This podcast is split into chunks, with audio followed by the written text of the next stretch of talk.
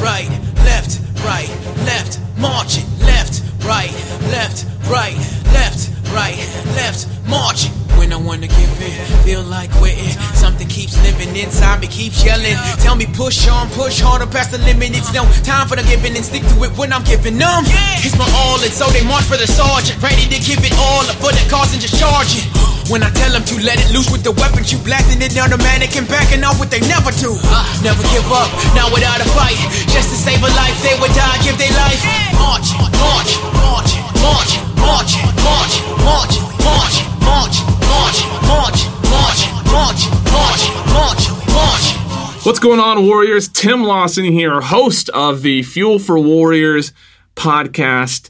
I keep, I still, I still have a hard time not just calling something uh, a podcast after this title. I have to learn that it's 2015. We don't do that anymore. Things have their own name. They don't have to be uh, also categorized as a podcast. But whatever, you know, it's. Uh, I guess I don't know if I consider myself old school since I've only only been doing this for a few years. But you get it. You get it. This is Fuel for Warriors, a collaboration between Lost in Entertainment and Lock and Load Java, a program that we wanted to create to to reach out and bring our audience, veterans, athletes, and other people that resonate with being a warrior and learn about the challenges that they overcome and what ultimately inspires them. A lot of cool stories, a lot of good in- insight on certain industries and personal lives.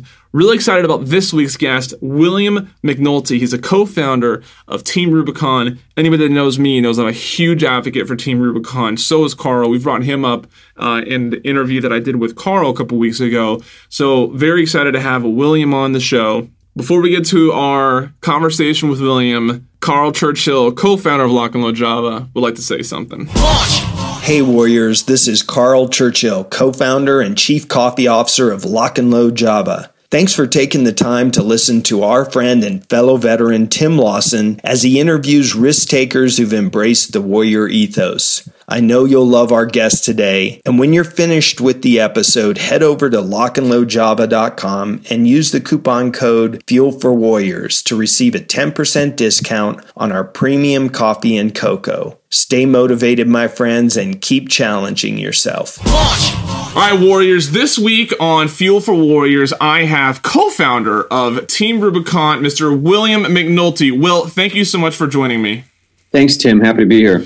So, as I mentioned uh, in the pre-roll, uh, I've I've talked to Jake Wood on Veteran Empire. Just finished with uh, Chad Reynolds for the One Too Many Veteran Suicide Project, and now I have you here on Fuel for Warriors. It's it's a pleasure talking with members of Team Rubicon because I've uh, I've been I've been known to be uh, an evangelist for Team Rubicon. I think the organization is fantastic, and anytime uh, I, I often get asked from people when I do my speakings and and other things, wh- which which nonprofit, which veteran organization should I be supporting? And Team Rubicon is my first answer every time. That's that's awesome. Yeah, yeah. There's a, there's a lot of great organizations out there. We're really close with the Mission Continues and Team Red, White, and Blue. Those are two other organizations that uh, I promote all the time because of the impactful work that they do.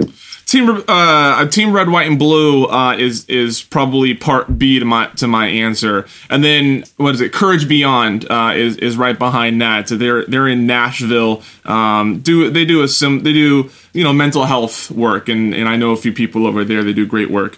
So uh, let's let's get a little familiar with your military background because that's definitely the part of you that resonates with the idea of being a warrior. Uh, tell us about that decision to join the military and what that did to your life. Well, I, I joined the military after I graduated from uh, from college, and I joined the Marine Corps. My father was a Green Beret. My both my grandparents served uh, during World War II they both fought the Japanese in the South Pacific. One is a Marine, the other one is a uh, is is a, is a sailor. And so, military service was something that was important to my family, uh, but it definitely wasn't something that was ex- expected. But you know, my my younger brother and I, we just felt the need to do it. I joined pre September 11th. He joined post September 11th, and it's, it's it's a decision that one of the best decisions I ever made. Wonderful. And how how long how long were you in? I was in for eight years in the reserves. So I joined. Okay. Uh, I became an anti tank missileman, a tow gunner. Uh, I served as a tow gunner for a few years before lateral moving into intelligence. I became a pogue, Tim. Look, you uh, that's that's perfectly fine with me. I served five years in the Marine Corps. I spent one year as an aviation supply specialist, so I ordered airplane parts for a year, and then I went off to be a Marine security guard, not uh, totally detached from the Free, Fleet Marine Force in any, anyways. So nice. yeah, nice. so I'm I'm all about being a pogue. So a question I have for you that I haven't I haven't gotten a chance to ask any veteran this question yet. So this is the first time I'm throwing it out there. I don't know if you're familiar with the book uh, League of Denial. It's uh, it was a book done on um, on the NFL and concussions and how the NFL is is masking is is sort of not admitting to the problems and such. And it talked a lot about how all these new developments could really impact the the the sport because when mothers start to realize what concussions are actually doing to their kids, they're going to be less likely to put them into little league and high school and stuff like that, and therefore it could, over a long term, affect the, the quality of the game. I'm wondering in the in the military space, there's all there's you know I hear a lot of people like oh military um, service was just a tradition in my family. I've always wanted to serve. Do you think that in the past decade with so much emphasis on PTSD and TBI, invisible wounds of war, that when families start to realize what the effects of combat and military service are really doing to their friend, their, to their loved ones, do you think do you think that that's going to hurt enlistment moving forward? That's a good question. Uh, however, I don't think it will. I think young men and women are always going to feel the call to serve their country. Um, I think that understanding PTS is not going to discourage that um, from happening. Um, I, I, just I don't think it's going to discourage it. Okay. Uh, so let's let's just go and dive into Team Rubicon. Um, we, you know, I've I've heard uh, Jake Wood's side of the story on that trip down to Haiti and and starting Team Rubicon. Let's briefly get your side of the story. First of all, how did you how did you originally meet Jake? Uh, Jake and I were introduced by a mutual friend uh, Matt Burden, uh, who runs Black Five.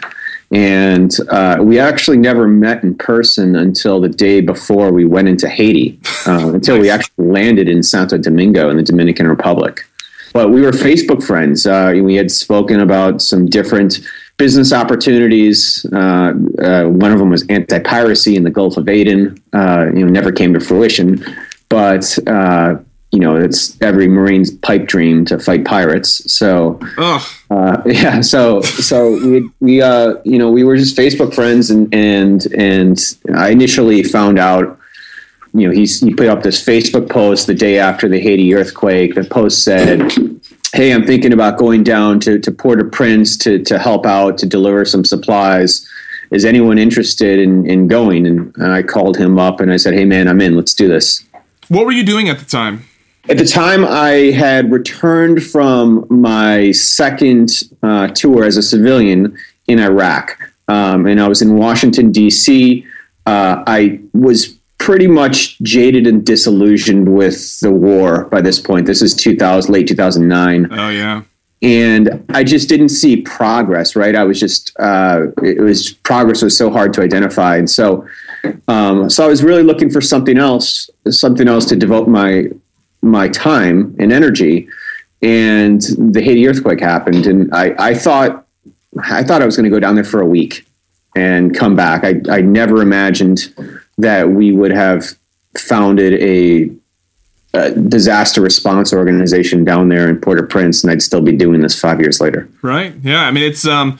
Yeah, I remember just uh, what had been less than three years ago. So, I mean, two years ago because it was in DC you know, Team Rubicon was still, I mean, the explosion that you've had just in the past 12 to 18 months has been remarkable. Because just a couple years ago, I remember people saying the, the, the words Team Rubicon, but I never really knew what it was. I didn't really, like, I, um, I took note of it, but didn't really think much of it. And then all of a sudden, boom, Team Rubicon's everywhere. Everybody's got a shirt. Every Facebook profile has the, like, has the symbol. I see Jake Wood and William McNulty on all sorts of, like, military websites and all sort of stuff. And you got what do you think has contributed to the success that you guys have had, especially in the past year?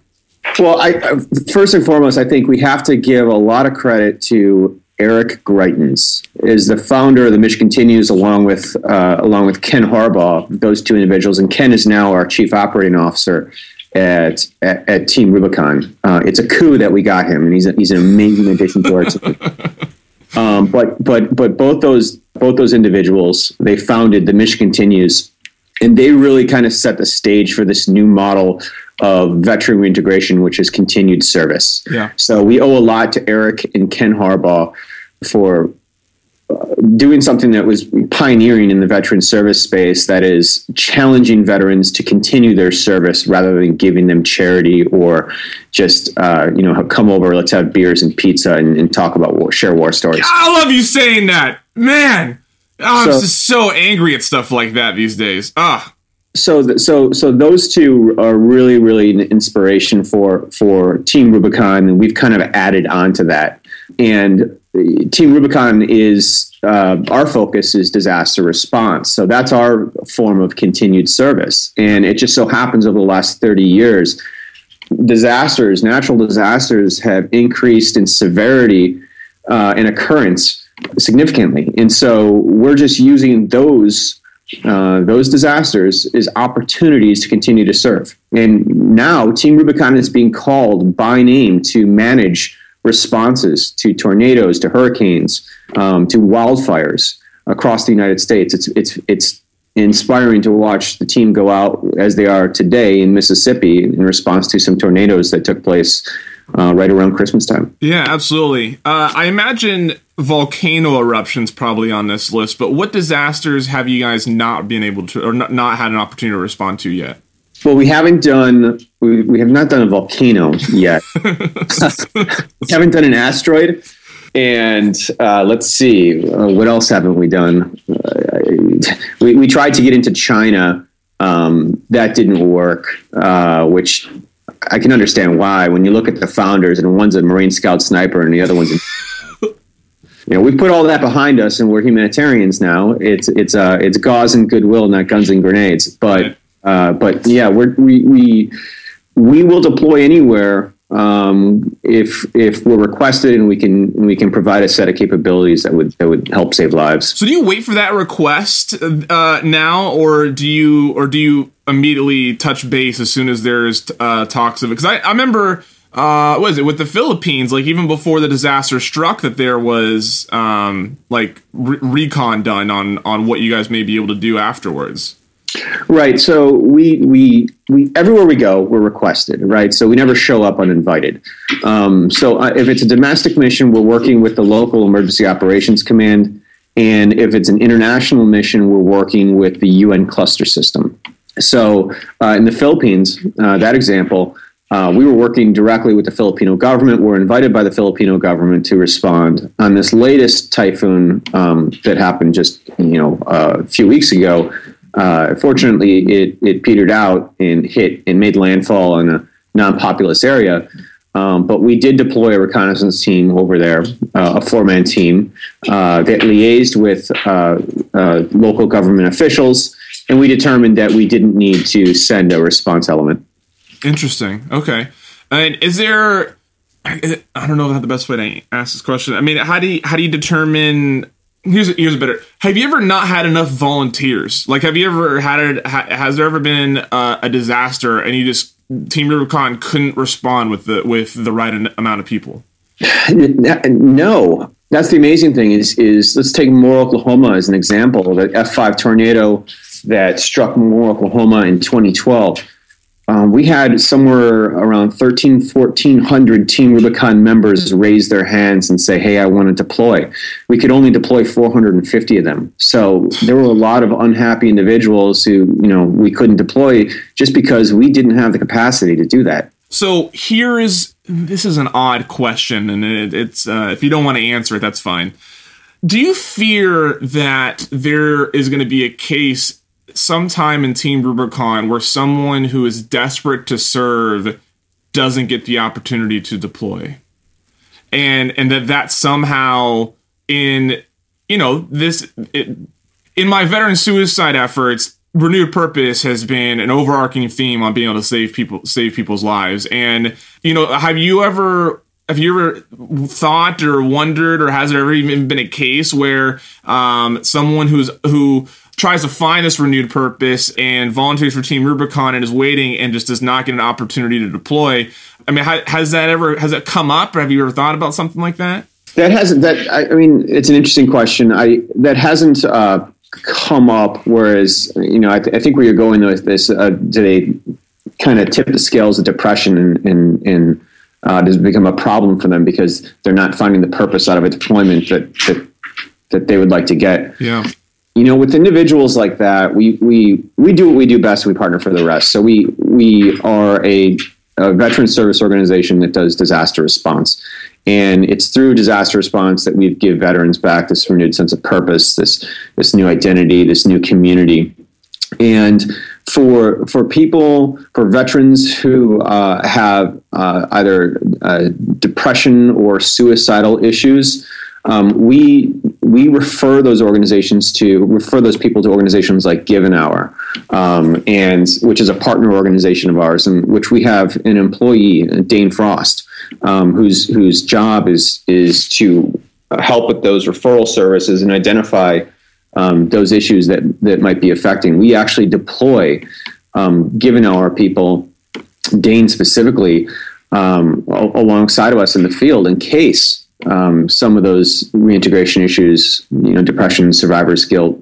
uh, suicidal thoughts, um, come to the surface. Uh, with any particular member of Team Rubicon, it's not something we we we partic- we've identified in the in, in the way that you painted it but we do have services available um, uh, to identify uh, those individuals and then refer them out to other organizations like Give an Hour in case uh, they need those services. That is wonderful. I was unaware of that aspect of Team Rubicon, and I think that that that probably answers my question of why you haven't heard of cases like that. As a you're, you're already taking a proactive approach to uh, to what could possibly come of that. I think the most important thing um, with any of these new these post 9/11 veteran service organizations, whether it's IAVA or or Mission Continues or Red, White, and Blue. The most important thing is that they are rebuilding a peer-to-peer support system for for the veteran, because as you know, these military units are piecemealed together from across the country. They come from small towns. They get put in the same military unit. They sweat together. They bleed together. They form these very tight knit bonds. But when they get out, they go back to these small towns across the country and they lose that physical connection to that that fellow service member. Yeah. Uh, they lose the peer to peer support system. So it's through Team Rubicon, it's through IAVA, it's through Team Red, White, and Blue. We're bringing these veterans back and forming new communities. And that peer to peer support system is what is going to help them get through. That's the most important thing. Therapy is good, but it's the fellow veteran who has shared the experience, who understands what you've been through, that's going to help you get through those difficult reintegration issues. So, well, we are the mighty.com released a mighty 25 25 veterans that they that they believe are poised to make a difference in 2015 uh, it's not a numbered list but you sir do top the list. How do you how does how does recognition like that help inspire your your mission objective well, it was very kind of them, but it was, I, I, it's very undeserving. I, uh, uh, recognition is important because it brings light to the the work that you're doing. But I don't know, it's a little embarrassing. It's just uh, one. I'm I'm I'm in the process, as you know, of building a new organization called Team Rubicon Global. Yeah, and, and TRG TRG is going to export the Team Rubicon model and uh, bring it overseas. And so we're going to build new Team Rubicons next year in 2015, is in well, tomorrow. uh, we're going to build new Team Rubicons in the United Kingdom, Norway, and Australia. It's amazing. And then we have a five year vision of having 12 Team Rubicons around the world. Uh, 2016, uh, we have uh, Canada, Germany, and a third uh, country to uh, TBD. Uh, we're going to build no more than two to three per year, and this comes about because over the last five years, uh, and just yesterday, I received an email from uh, a subject line Team Rubicon India from an, a military veteran in India saying, Hey, I think this model could work here. Have you guys ever thought about that? We've received dozens of emails like this over the last five years. And we've even had veterans from Norway, UK, Australia, Philippines, Canada, a couple other countries participate in Team Rubicon responses. So we listened to that. And uh, earlier this year, we partnered with uh, the global innovation and design firm IDEO to come up with a plan, an organizational model to take Team Rubicon and uh, export it so we can build, you know, take this idea and build new Team Rubicons uh, in the coalition countries, the, the, countries that fought alongside us in Iraq and Afghanistan. So these new Team Rubicons will be entirely run by their veterans. Okay. So Team Rubicon UK is going to be composed of British military veterans, and they're going to deploy uh, at home and abroad in response to natural disasters, giving British veterans that same opportunity to continue their, their service that American veterans have through TRUSA.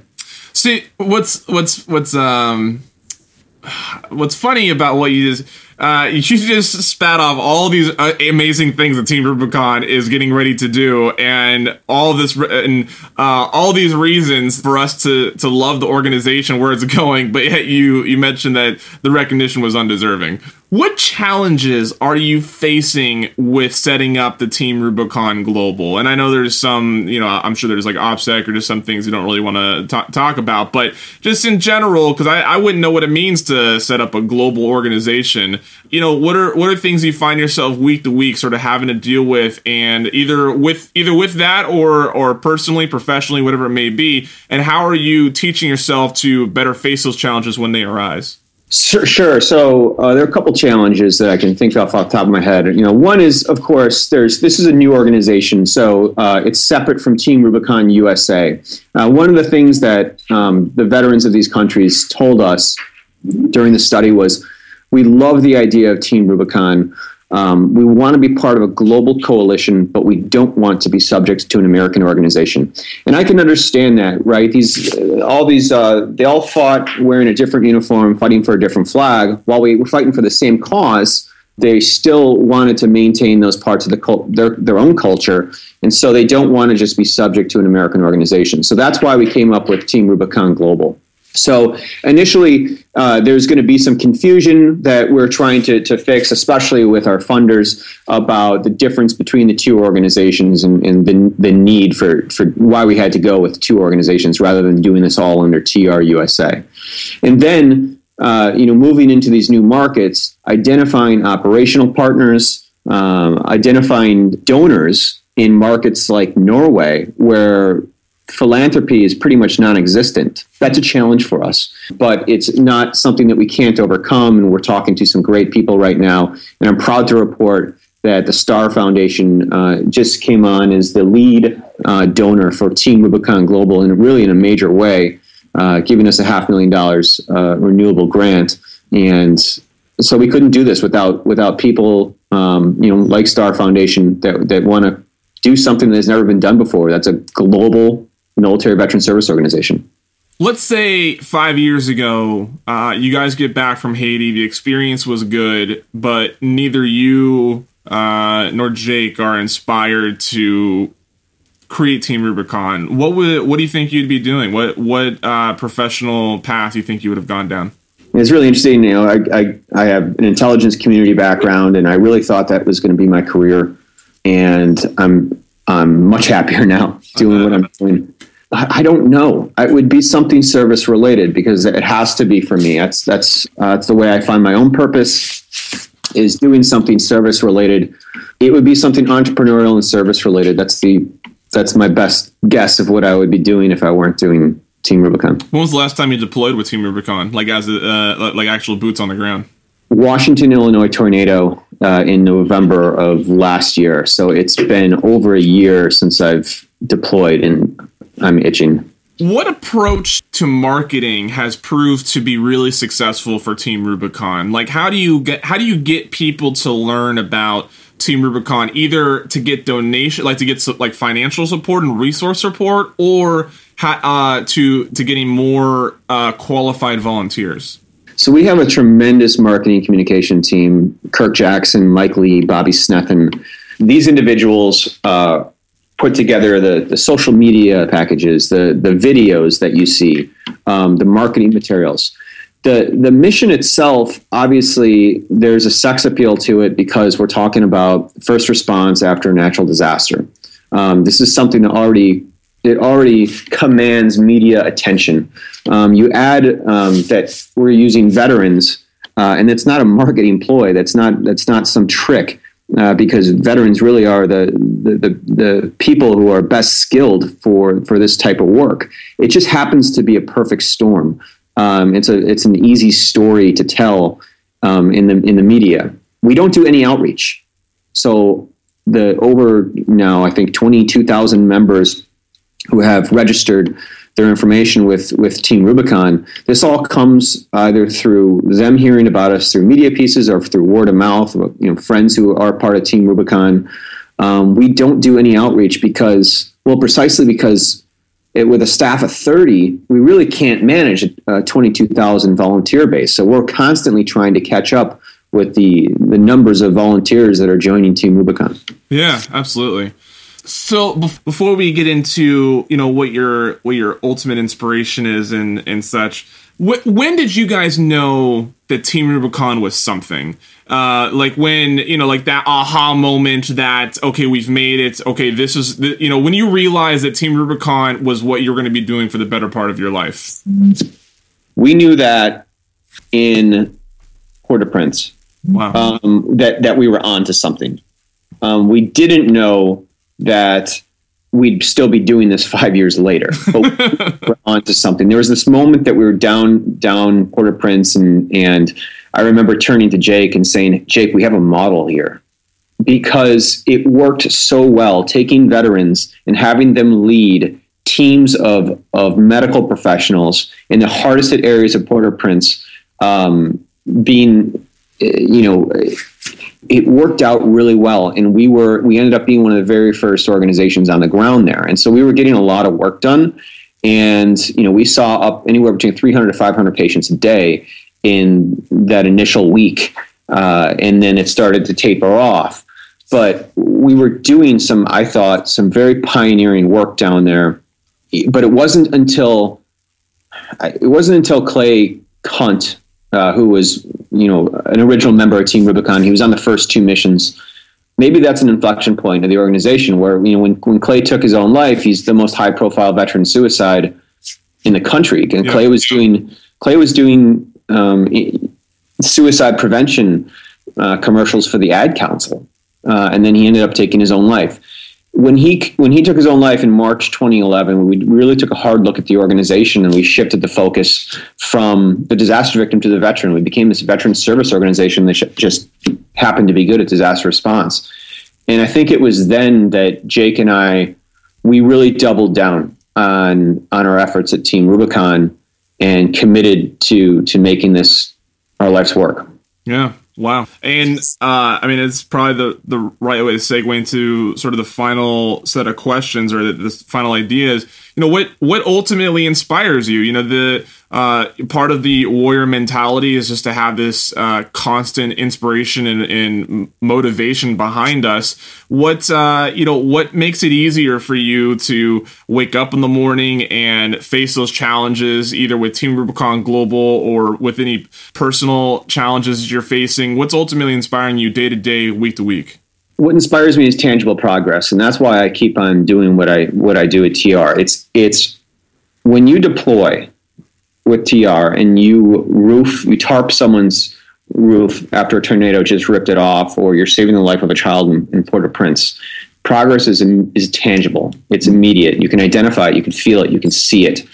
Um, and I think that was something that was definitely difficult for me, um, working on uh, Iraq for you know almost a decade in my life, and uh, where progress was really not very immediate. Uh, it was hard to identify but with TR, it's just it's there, and you can see you can see the people that you're helping. You can also see how the work helps your fellow veteran. That's what inspires me um, to be part of this. That's wonderful, William. Thank you so much for joining me. I hope uh, I, I still need to do some of my some of my module training, like on the TR site, but I hope to one day deploy with Team Rubicon once and sort of see what that experience is like. And uh, I've flirted with uh, with Jake a little bit on on a Team Rubicon podcast, which I think would be really cool. Uh, so yeah, thanks again, and we wish you all the best with Team Rubicon Global. Thanks, Tim, and get your training done. We're going to deploy your butt downrange. I like that. After my interview with William, I sent him an email thanking him to be on the show, and he responded with his appreciation for having to field some tougher questions and uh, noted that sometimes these interviews can be quote unquote softballs. And, uh, you know, I, the reason why I, I bother bringing that up is because I think that's the difference between my podcast and so many others that you'll hear out there is I truly believe in asking tougher questions that people can feel comfortable with answering. I'm not trying to put anybody in a bad spot. I'm not trying to make anybody vulnerable. I want to ask tough questions that provide a lot of insight and challenge thinking and help us all develop a certain opinion on how we feel about something whether or not you agree with what my with what my guests say or maybe you have a different perspective it doesn't matter. What's nice is that we all get opportunity to really exercise the way we think about something and i try to do that in a lot of uh, a lot of my interviews. We saw that in my talk with Kyle Carpenter again here with William McNulty and I promise you you're going to hear it many times down the road as we continue uh, doing this show. Blogtalkradio.com slash Fuel for Warriors is where you can check out all the shows uh, put out by Fuel for Warriors.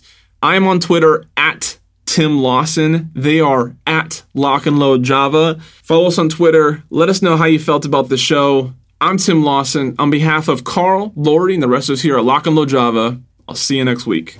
Left, right, left, right, left, right, left. Marching. Left, right, left, right, left, right, left, march. When I wanna give in, feel like quitting. Something keeps living inside me, keeps yelling. Tell me push on, push harder past the limit. It's no time for the giving and stick to it when I'm giving them. It's my all, and so they march for the sergeant. Ready to give it all up for the cause and just charge it. When I tell them to let it loose with the weapons, you blasting it automatic and backing off what they never do. Uh. Never give up, not without a fight. Just to save a life, they would die, give their life. March, march, march, march, march. monte, monte, monte, monte, monte, monte, monte, monte, monte, monte, monte.